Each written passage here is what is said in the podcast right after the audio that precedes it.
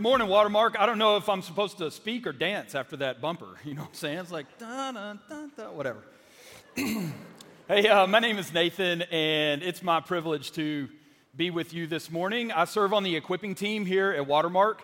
And so that little pamphlet, that insert that's inside your Watermark News, that is for you from the equipping team. Merry Christmas.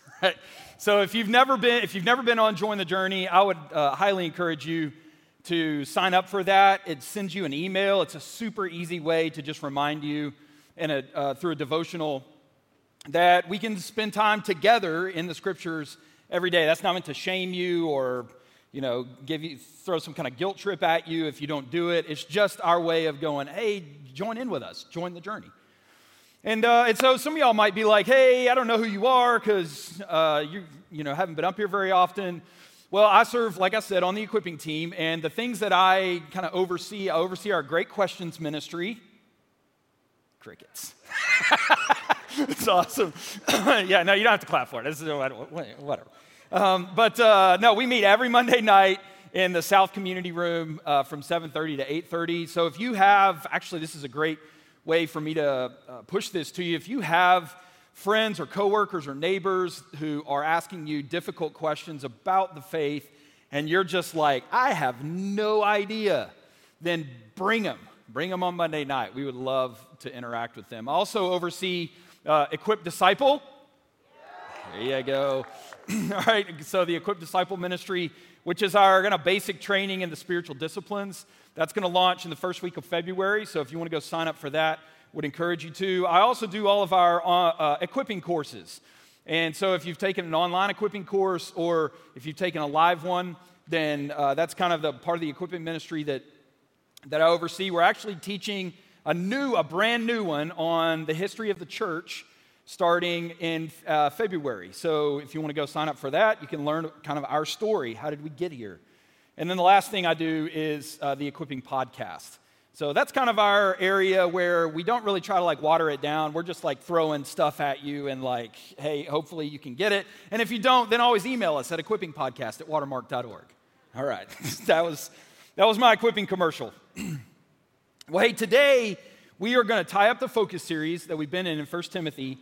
And uh, what I want to do is I want to really help us at the beginning I just want to help put you into the world of the first century in Ephesus, which is in modern day Turkey, where the church at Ephesus was dealing with the things that it was dealing with. Because that's the recipient, that's the audience that Paul wrote 1 Timothy to.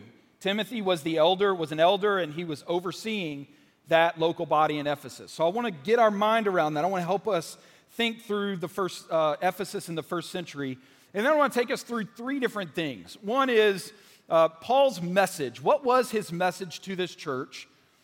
What was Timothy's confession about what Paul's reminding him? Hey, you, you made this confession. We're going to look at that. And then we're going to look at what is our opportunity coming out of Paul's message and Timothy's confession. So that's where we're going to be going this morning. But before we do that, because it's Christmas and Christmas is coming up, I'm going to take a little poll, okay? Uh, Christmas is whose birthday? Oh, come on, guys. Christmas is whose birthday? There you go, right? Good. Yeah, you passed, you passed the quiz. Uh, and some, when I think about birthdays, I'm like, well, some of us, we, I mean, there's a, there's a bunch of people in here. There's probably a lot of different uh, just opinions about birthdays that are represented in this room. So I'm going to take a little poll. How many of you guys, by a show of hands, just hate birthdays? You literally hate them. Raise your hand right? Okay, not very many of you. Some people are like, hey, I just like, I don't like the reminder that I'm getting older, or I don't like to be the center of attention, or anything like that, okay? How many of y'all are kind of like, I don't hate it, but I don't love it either? I just kind of, okay, cool. How many of y'all are that? Okay, sweet. Pretty good, pretty good uh, representation there. I probably fall into that category. How many of you, and I didn't even know this was a thing until uh, a few years ago, but how many of y'all like, like love your birthday. It's like, it's not, that's what I'm talking about. I got a cheer section over there, right? So, how many of you love your birthday? You're like, you don't just celebrate your birthday, you celebrate your birth week. And some of, hey, some of you guys celebrate your birth month. People are, hey, it, i say that on one to be like, are you serious? But then uh, on another, uh, like Callie Nixon, uh, who's around here on staff, like she's the queen of that. So uh, if you if that's you, then you're in good company with Callie. All right, but one more question: How many of you guys love your birthday so much that you have tried to reset the entire global calendar around your birthday? Anybody? Okay, that, that's good, okay? That's a good thing that nobody raised their hand. Uh, but that's actually not uncommon in history. Back in the day, in the ancient world, and when ancient world, I mean like in the first century, when Rome was the world power, right? they went off of uh, the Roman calendar, which was called the AUC calendar. It's from a Latin term that means from the, from the founding of the city of Rome.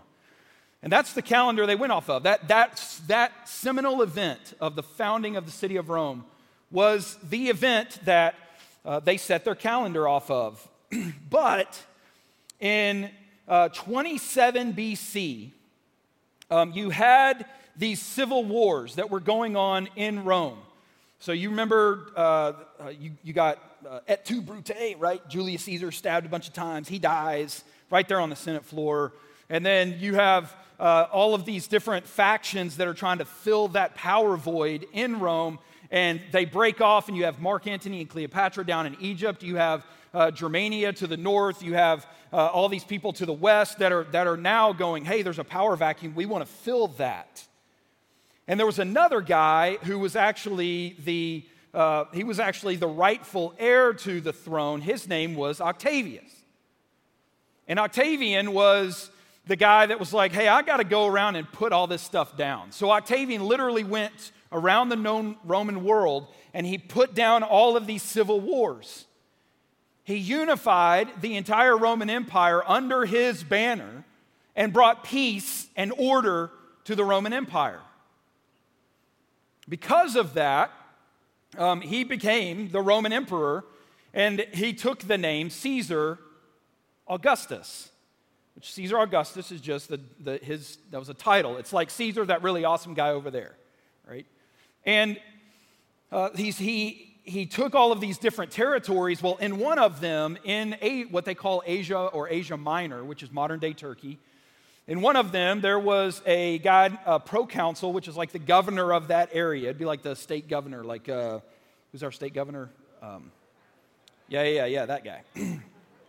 um, yeah, my mind just went blank. I probably shouldn't even have said that. Um, anyway, whoever the governor is, uh, he, the governor of, of Asia Minor at the time was a guy named Paulus, which is interesting. You know, no, no pun intended there. But a guy named Paulus, and Paulus because Augustus had brought peace and order to the land, he sent these inscriptions. There's like 10 or 12 of them all over Asia. And these inscriptions were basically an announcement of the good news that Augustus was bringing peace and order to the world.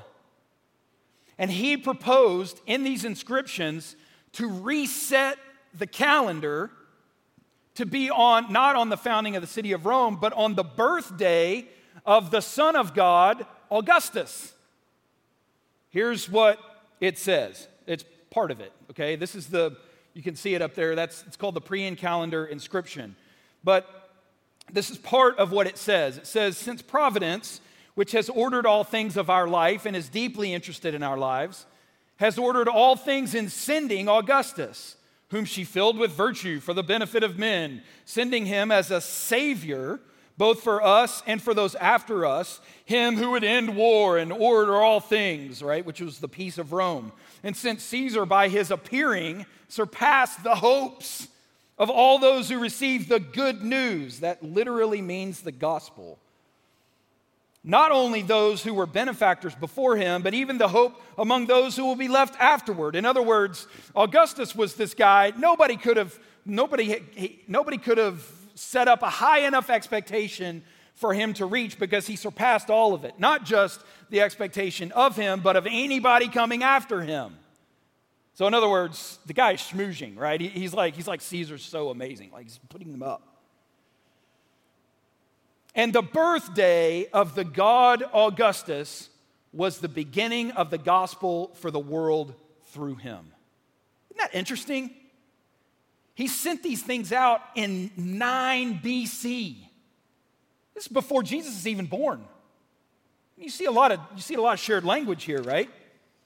So that, that inscription would have been sent out to all these cities in Asia Minor, and they would have been prominently displayed in the public square where everybody can see it. And so when you're going about your daily business and you're doing all this stuff, it's like, oh, this is a constant reminder that Caesar is the king, he's the God. It's the center, it would have been the center of the imperial worship system to Caesar in Ephesus, right in the heart of the city. Right? And so, a little bit of background, because I know a lot of times you guys are like, hey, don't really know. Uh, I hear the word Ephesus, and I might think in my mind some ruins in Turkey or whatever, but I don't really know anything about it. And so, I want to give you a little bit of uh, just background on what Ephesus was. So, it's the third largest city in the Roman Empire. Rome was the largest, then Athens, and then Ephesus. So, don't think like, uh, sorry, I'm going to pick on you a little bit. Don't think like uh, East Texas small town, right? If anybody's from East Texas, don't send me an email, please. Um, so don't think like East Texas small town. Think like DFW. Think like big complex, a, a city that had thousands of, uh, literally hundreds of thousands of people. It was also really, just like you would expect in an urban area, it was very syncretistic.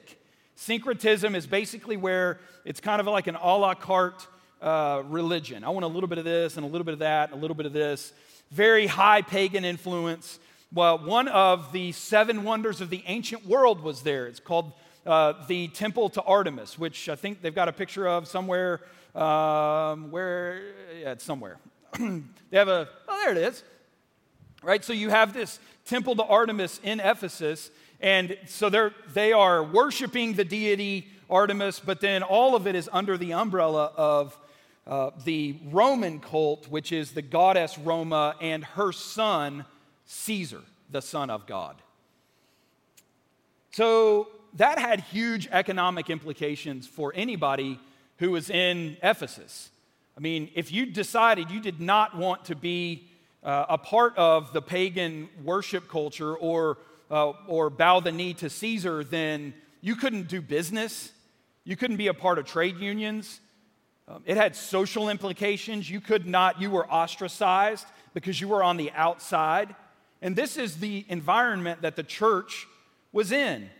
It was the environment that uh, Paul walked into in about 51 or 52 in his second missionary journey. This little guy stepped in to Ephesus and had a message for the city. What was his message? What was Paul doing? Well, Paul's message, um, and in order to even set this up, I've got to uh, take us back a little bit to get into the minds of a first century Christian. Because one of the major differences between them and us is they did not have a category for religion. Like if you'd have said, like, hey, what, you know, what, what do you do in your religious life? Or, or where it was segmented or fragmented away from everything else. No, they didn't have a category for that. Everything was religion, like all of life. And, and we don't have a category for kings. So just like they wouldn't have a category for like a separate thing that is religion, we don't have a category for, hey, who's the king? Right? We think like, hey, well, we're, we're democracy. We get a vote. I got a voice. I get a say. Eh, it's not the way it was in the ancient world. They had their, their entire lives were ordered around this king. And so Paul didn't go around like you probably think he did. Paul, Paul was not going around asking people if they had a faith, right? Like that would have been a totally absurd question in the ancient world. Hey, do you have a faith? I mean, literally, everybody would have looked at you and been like, what are you talking about, dude? Like, everybody has a faith. Do you see what I'm saying? And and in the same way, he wasn't going around asking him the what we call the, the Kennedy questions, right? Like, hey, how, are, how certain are you that if you died today, that you would go to heaven when you died? Or on a scale of one to 10, how, and look, I'm not knocking those things. These things aren't bad. I'm just trying to put us into the actual context of first century Ephesus. That's not what they were talking about, right? And so, what was Paul doing? Well, at the uh, outset, Paul very much viewed himself as somebody who was announcing something new. He wasn't like preaching or trying to get people saved like, like so that they could go to heaven when they died. He was announcing the reality of a new kingdom. And so, just like in 1 Timothy 2, verse 7, he says, I was appointed a herald of the good news, an announcer of the kingdom of God. N.T. Wright said this in his book, Paul, it's a biography. So if you like biographies and you're looking for something to read over the break, pick this one up. It's really good. I highly recommend it. He said this The early Christians didn't focus much attention on the question of what happened to people immediately after they died, they seldom spoke about it at all. They were much more concerned with the kingdom of God, which was, comp- was something that was happening and would ultimately happen completely on earth as in heaven. God's kingdom had already been launched through the events of Jesus' life. Unless we get this firmly in our heads, we will never understand the inner dynamic of Paul's mission. The announcement of the kingdom and its king had to do with the foundation of a new polis, a, a new city, a new community, right at the heart of the existing system. Paul's missionary journeys were aimed at establishment of a new kind of kingdom on earth as in heaven, a kingdom with Jesus as its king. And so, Paul, this little short, balding guy, you know, walks into Ephesus, and at the very heart of what he's doing is to announce a new kingdom. He goes literally into the heart of the city where that calendar inscription would have been uh, posted, and he's like, hey, there's a new kingdom, and Caesar is not the king. He's a herald of this good news of Jesus. And he has a long and successful ministry there. I mean, you read about it in Acts 18 and 19. Um, and so at the time that he writes this letter to Timothy, which is about 10 years after he first lands in Ephesus, the church at Ephesus had, had been infiltrated by false teachers. They'd been infiltrated by all kinds of like wild ideas, and there was probably a sense of, of uh, Jewish, um, a Jewish aspect in the church that was trying to pull people back into the law, right? And so Paul is in this closing section in 1 Timothy 6, he's really recounting the, everything that he said in the letter prior. And so this really serves as a summary section for the entire letter, which is why it's appropriate that we're covering it, you know, uh, in this last week on First Timothy in the Focus series. And so you, he, you see, like, a per, a pers- he tells Timothy, pursue po- personal holiness, which you find in chapter 4. He talks about fighting the good fight, which you see in chapter 1. He talks about fulfilling your calling, also, you see in chapter 4. Be above reproach, see that in chapter 4. Guard the message, that's in chapter 1. Um, but let's take a look at it because there's this section in here that's really critical if we're going to understand what Paul is actually doing in this section. So read with me 1 Timothy chapter 6 verses 11 to 21. But you, man of God, flee from all this, right? The, if you heard last week, Mickey was talking about like the love of money and, um, and kind of the, the materialism of the day, which clearly would have been in Ephesus which is an urban center. So he's like, hey, flee from all this and pursue righteousness, godliness, faith, love, endurance, and gentleness. Fight the good fight of, of the faith. Take hold of the eternal life to which you were called when you made your good confession in the presence of many witnesses, in the sight of God who gives life to everything, and of Christ Jesus, who, while testifying before Pontius Pilate, made the good confession I charge you to keep this command without spot or blame until the appearing of our Lord Jesus Christ, which God will bring about in his own time. God, the blessed and only ruler, the King of kings, the Lord of lords, who alone is immortal and who lives in unapproachable light, whom no one has seen or even can see. To him be honor and might forever. Amen. Command those, those who are rich in this present world not to be arrogant nor to put their hope in wealth, which is so uncertain, but to put their hope in God, who richly provides us with everything for our enjoyment. Command them to do good, to be rich in good deeds, to be generous and willing to share. In this way, they will lay up treasure for themselves as a firm foundation for the coming age, so that they may take hold of the life that is truly life. Timothy, guard what has been entrusted to your care. Turn away from the godless chatter, the opposing ideas of what is falsely called knowledge, which some have professed, and in so, in so doing have departed from the faith. Grace be with you all. And the letter ends right there. Okay, nice little, nice little salutation at the end. The first thing I would say, as, as somebody who's speaking this to you this morning, is dude, look at all of those commands, right? This is like, so I have a military background, so just forgive me, right? But this is like somebody going, like, hey, you have an area weapon, which is a machine gun, like uh, there are various types of machine guns, and you have like all of the ammo you want. Just start spraying, da da da da da, da right? I mean, it's like that, that is so much ammo that all of these commands, which is like, hey, flee, pursue, fight, take hold, command, guard. It would be so easy, and it's tempting for a guy who's for a you know zealous guy who's given a message, it'd be really easy to like dial in on those and go, hey, I'm just gonna start knocking targets down. This is gonna be so awesome. I'm gonna give you all this stuff to do, all these commands. But that would, but frankly, that would be a disservice to you. And it would be a disservice to, I think, the heart of the text, the heart of what Paul is trying to do here. So instead, I want to focus. I want to focus in on this central section verses 12 through 16. So, as we finish this focus series, we're going to look at the heart of what Paul is doing um, in 12 to 16. So, let's look at this closer. I'm going to read it again, 12 through 16. And I want, I want to focus on some words that are used here that are not a mistake. He says, Timothy, take hold of the eternal life.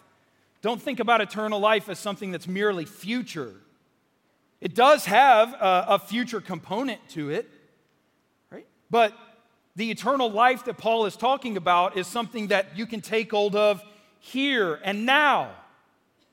It's a type of life that you live into as you live in the kingdom of God under the kingship of Jesus. Literally, that's a, probably a great definition for it. Is the, that personal relationship that you have with Jesus brings a new kind of rulership, a new kind of kingdom into your life, and you live differently under the umbrella of the kingship of Jesus. And that is eternal life. Now, people are like, well, what about like eternity? What about forever? Yeah, it doesn't ever stop. It's awesome. Dude, even if you die, He's just going to raise you back from the dead and then you keep going. It's amazing. Well, well more on that. I'm, I'm out punting my coverage, dadgummit. Or I'm getting ahead of myself. Hang on. Stand by. Here we go. All right. Take hold of the eternal life. Only got one sentence there.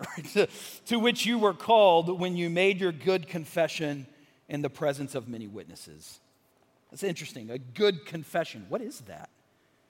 In the sight of God who gives life to everything, and of Christ Jesus, who, while testifying before Pontius Pilate, made the good confession.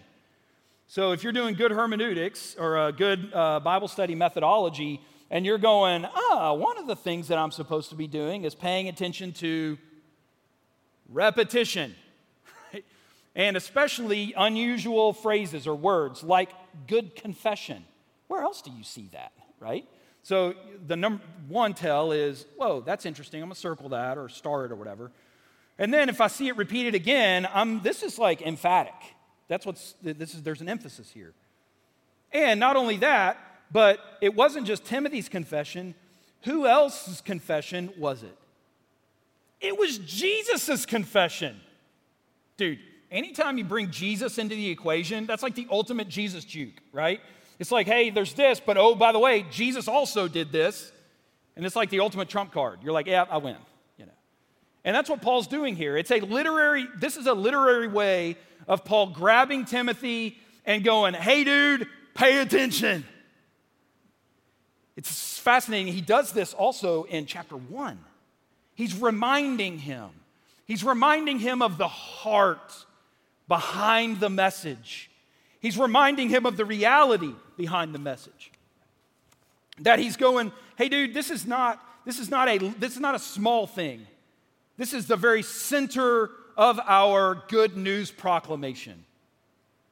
And, and so he goes on and says, I, I want you to keep this command without spot or blame until the appearing of our Lord Jesus Christ, which God will bring about in his own time. God, the blessed and only ruler, pay attention to that, the King of kings, the Lord of lords, who alone is immortal and who lives in unapproachable light, whom no one has seen or can see. To him be honor and might forever.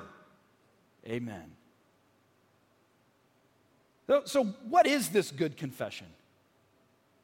And I want to I want to make sure we're clear because confession here is not you like there, there's nothing like sinful to confess. A lot of times we just think like confession involves oh I have to tell you all the bad things I've done, right? No, that here this is like an announcement. It's a hair it's a declaration of something that's true. I am confessing to the truth. And whatever it is, it's something that Jesus did while he was standing in front of Pilate.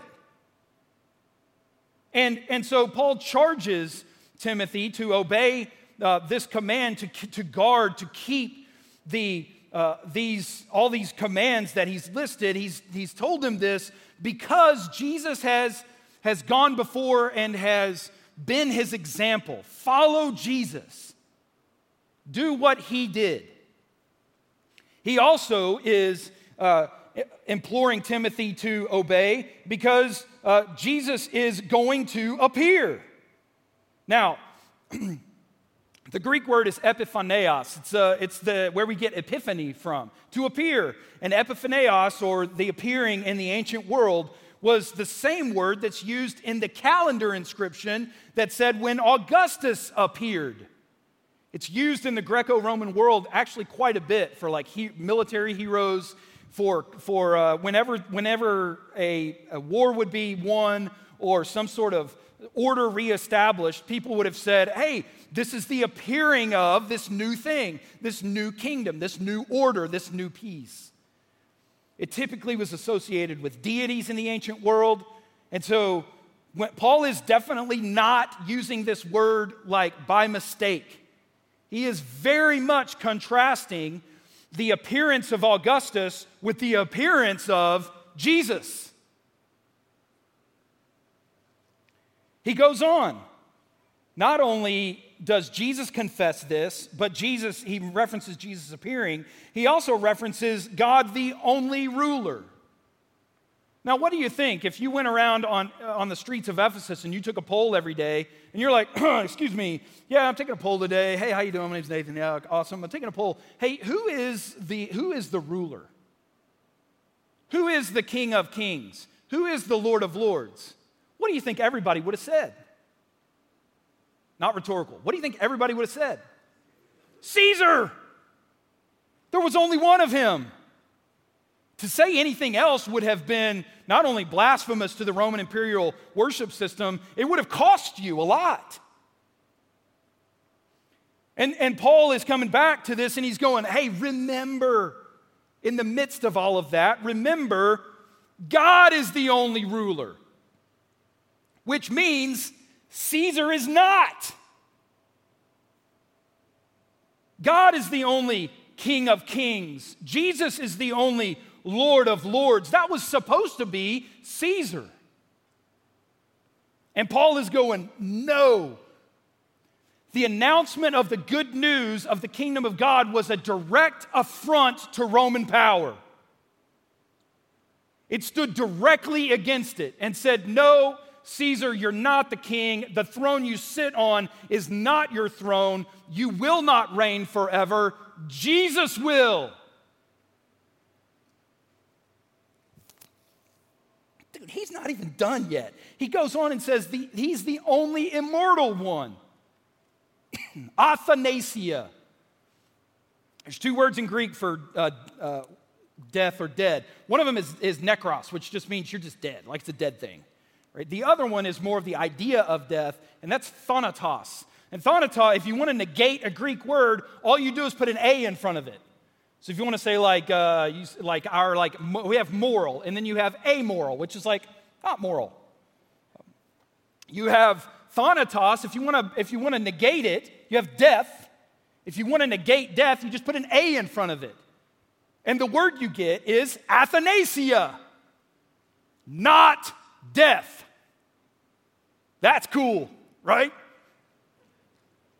You have all these people who are, you have all these people who are like, oh yeah, you know, Caesar is, and, and we translate it immortal, but literally it, it is, Jesus is the only one who does not have death. In fact, when he actually died, um, he, because he was not deaf, he was able to reverse it.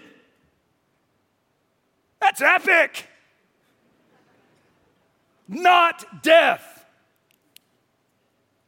Sorry, I'm going to tone it down a bit. Look, immortality was commonly attributed to like to kings, to emperors, to heroes. Homer uses it in the Iliad. Uh, Aristotle uses it and on, uh, on the heavens and the Sibylline oracles and some of his literature. But dude, Paul's not even done yet. There's more. He says Jesus is also the one who lives in unapproachable light. And look, if you're a Jew in Ephesus in the first century, you hear unapproachable light, and your, your mind, and I'm not saying yours, but an, an ancient Jewish person's mind would directly go to Exodus chapter 33, where Moses asks God to reveal his glory. And God says, Hey, I'll put you in this cleft of the rock, but I have to guard you because uh, if you were to see all of my glory, it would, it would kill you. And so he graciously puts him, he hides him in the cleft of the rock. In other words, Paul, in the middle of this passage, is going, Hey guys, this is not a secondary thing. I am telling you the, the pulsating heartbeat of the announcement of the kingdom of God. And so, what was Jesus' confession in front of Pilate? Do You guys remember John chapter 18, um, where Pilate is, is interviewing Jesus. He's, he's, uh, Jesus is on trial. And, and Pilate looks at him and he goes, Hey, dude, are you a what? Are you a king? And Jesus' good confession about himself, literally, he says, It is as you have said. Look, if I'm translating this like the Nathan version of you know, John 18, it's like Pilate going, Hey, Jesus, are you a king? And Jesus goes, You daggum right I am. Not only am I a king, I'm your king. So be careful about the words that are about to come out of your mouth. Because I'm not just a common criminal or an itinerant preacher or somebody who's just another messianic figure. I am the king of the universe. So, so what was Paul's confession? Paul's confession is Jesus is the king. What was Timothy's confession? Timothy's confession was Jesus is the king. This is, the, this is the good news that the gospel writers are writing about. Now, I'm just going to show you something really cool, okay? Because in the Priene calendar inscription, in, in that uh, uh, the calendar I talked about already, it says this. It says the birthday of the god Augustus was the beginning of the gospel for the world. You want to know how Mark chapter 1 verse 1. Now Mark, Mark is writing with Peter as his back, as his source and Mark is writing his gospel in Rome, in the seat of the entire imperial cult worship system. Mark is writing this. This is how the gospel of Mark starts, right? We already read in the calendar inscription the birthday of the god Augustus was the beginning of the good news for the world. Mark says this is the beginning of the good news about Jesus, the Messiah, the Son of God. That's so cool. The announcement of Caesar Augustus, the Son of God, was directly assaulted by the good news of the coming of Jesus, the Messiah, the Son of God. Look, this, is, this is not just, this is not a secondary thing. The, the entire theme of the, of the New Testament, it starts with the announcement of Jesus as the Davidic king in Matthew chapter 1, verse 1. It ends with the appearing of Jesus as the King of Kings in Revelation chapter 19. I mean, dadgum, this is the entire theme of the entire Bible. Adam is raised up from the dust, and which is royalty language. He's raised up from the dust and he's made in the image of God. And where he failed, Jesus succeeds. The image of God fails, we fall with him. Another image of God comes and succeeds. When we place our faith in Him, we are reanimated, and now we are with the King of Kings and the Lord of Lords. This is, this, this is the picture of who Jesus is in Revelation 19. I saw heaven standing open, and there was before me a white horse whose rider is called faithful and true. With justice he judges and wages war. His eyes are like blazing fire, and on his head are many crowns. He has a name written on him that nobody even knows but himself. That's an awesome name. You don't even know what it is. He's dressed in a robe dipped in blood. His name is the Word of God. The armies of heaven were following him, riding on white horses and dressed in fine linen, white and clean. Coming out of his mouth is a sharp sword with which to strike down the nations. He will rule them with an iron scepter. He treads the winepress of the fury of the wrath of God Almighty. On his robe and on his thigh, he has this name written King of Kings Lord of Lords.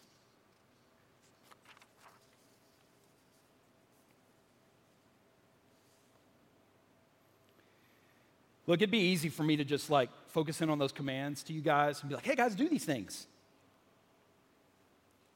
It's very different. It's very different for me to for you to just walk out of here with just something else to do. And frankly, it would have been a, tra- a tragedy if I had just said, hey, do all these things. When right in the middle of the passage is a picture of our King. And so instead of telling you to do a bunch of stuff, I just want to tell you look at Jesus.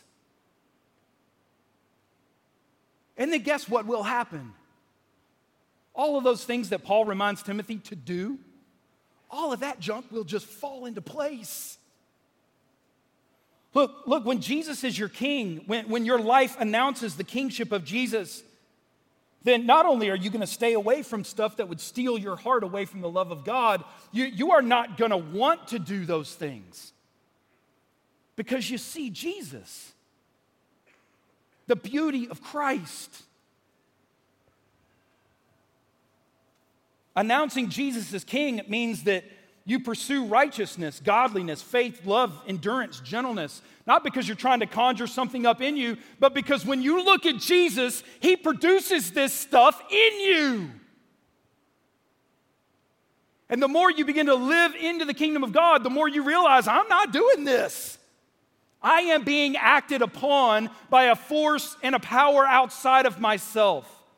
It's the Holy Spirit. It means you don't put your hope in wealth, but in Jesus as King. It means you do good. It means you're generous and willing to share, not because, okay, I got to do this because it's Christmas time. No, but because there is, there is eternal life that is welling up inside of you. you you're generous because you want to be generous. You're good because you want to do good. You look out for others because you, you, you very naturally think about them and not yourself. This is what it likes to live under the kingship of Jesus. And look, guys, when things are not operative, when these things are not operative in your life, look, you, you, you primarily don't have an obedience problem. You don't need to sit there and go, okay, I'm going to try harder to obey. That's not your problem. Your problem is you have a king problem. You can't see the king anymore. And so you need to be reminded of who Jesus is. Look, we all have we all have competing kingdoms. This is no surprise, right? But the real question is, hey, is the goddess Roma and Caesar the son of God? Is he king? Or is Jesus the son of God, your king? We have to we have to examine that in every single facet of our lives. This is not something we can put over here and just keep it from, keep it separate or something like that. And so, look, guys, if you've strayed, if you're thinking about just this past week or the, the past month or even a season of life that you've been in where you're like, man, Jesus has just not been my king. I've been my king, or wealth has been my king, or whatever it is. Just turn around. I think about my daughter, Jules, who just turned three yesterday, Baba Jules. Love Bubba Jules, right?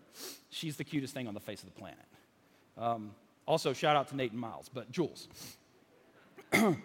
when Jules, and you guys know this if you're, if you're a parent, you know that when your child gets far enough away from you, you as a parent are like, hang on, what you doing over there? But then they also recognize it. And once they recognize it, what do they do? They're like, wait a minute, where's daddy? And she'll turn around and come running back and she'll hug my leg. And as a father who loves her, I'm pleased. Like I, I want to bring her into my arms. Look, if, if, that's, if you've strayed away from King Jesus, it's okay. Just return. He's a good king. Right? What's crazy to me is that, um, is that he can hold everything together. He can literally crush the most formidable enemy with just a simple word. That's the imagery, that's the metaphor of the sword coming out of his mouth. He can crush his enemies with just a word. Um, but when this one actually, Epiphaneos, when he appears, how does he appear?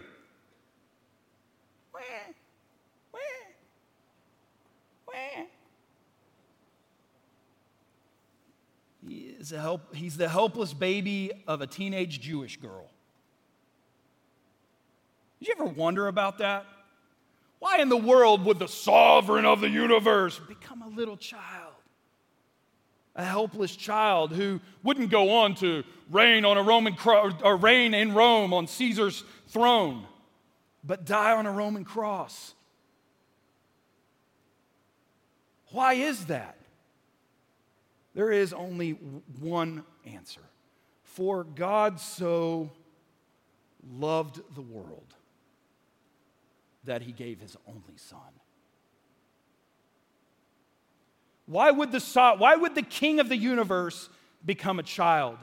The only answer is because of the love of God. Because he loves you. He is a good king.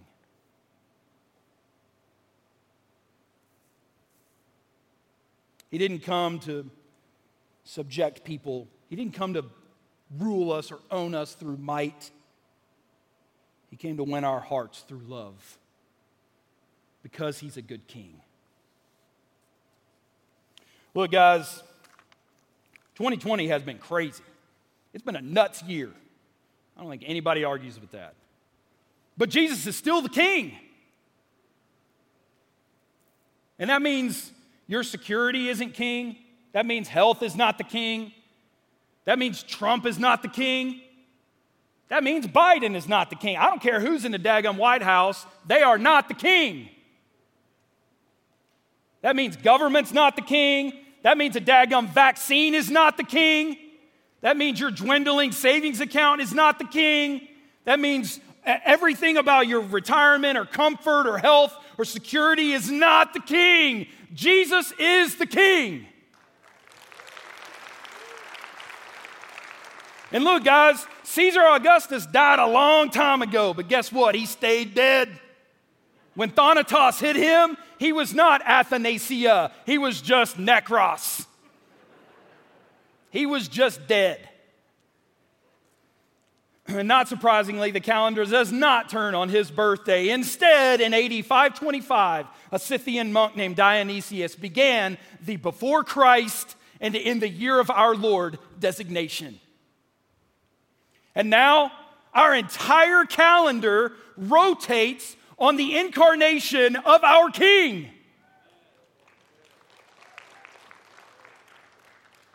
Nobody even remembers Augustus except to date Jesus' birth by him. Luke chapter 2, verse 1 In those days, Caesar Augustus issued a decree that the census should be taken of the entire Roman world. And most people just read over his name and they're like, Who? But Jesus! That's awesome. And look, I, sometimes I'm like, man, we, we, we have no idea what we're, what we're singing when we sing Christmas songs. But the other day I was like, dude, hark the herald angels sing. You guys know this song? Hark the herald angels sing. Right? You'd be on the worship team? Oh, no, okay. All right, so hark the herald angels sing, where it's like, they're like, hey, hark, which means, hey, look, pay attention. The herald, the announcer, the proclaimer, and who is the herald? The herald is the angels. And they're announcing something. They're announcing glory, weight, authority, power, legitimacy to the newborn king. Look, guys, we have an opportunity today and every single day. We have an opportunity to do what Paul did, well, ultimately, to do what Jesus did in front of Pilate, to do what Paul did, to do what Timothy did, and now it's our turn. To go to a world who is lost and chasing after their own kingdoms, they are serving the goddess Roma. They are serving Caesar. And you get to proclaim that Jesus is the King. Yes. So, y'all stand with me and let's proclaim. Heavenly Father, as we sing this song, I pray that from the depths of our heart, that you have transformed I pray that, that the announcement of the kingship of Jesus would burn away all of the competing kingdoms and we would be united in every aspect of our lives with the God who is truly life. And that we would sing with everything that we have All hail, King Jesus.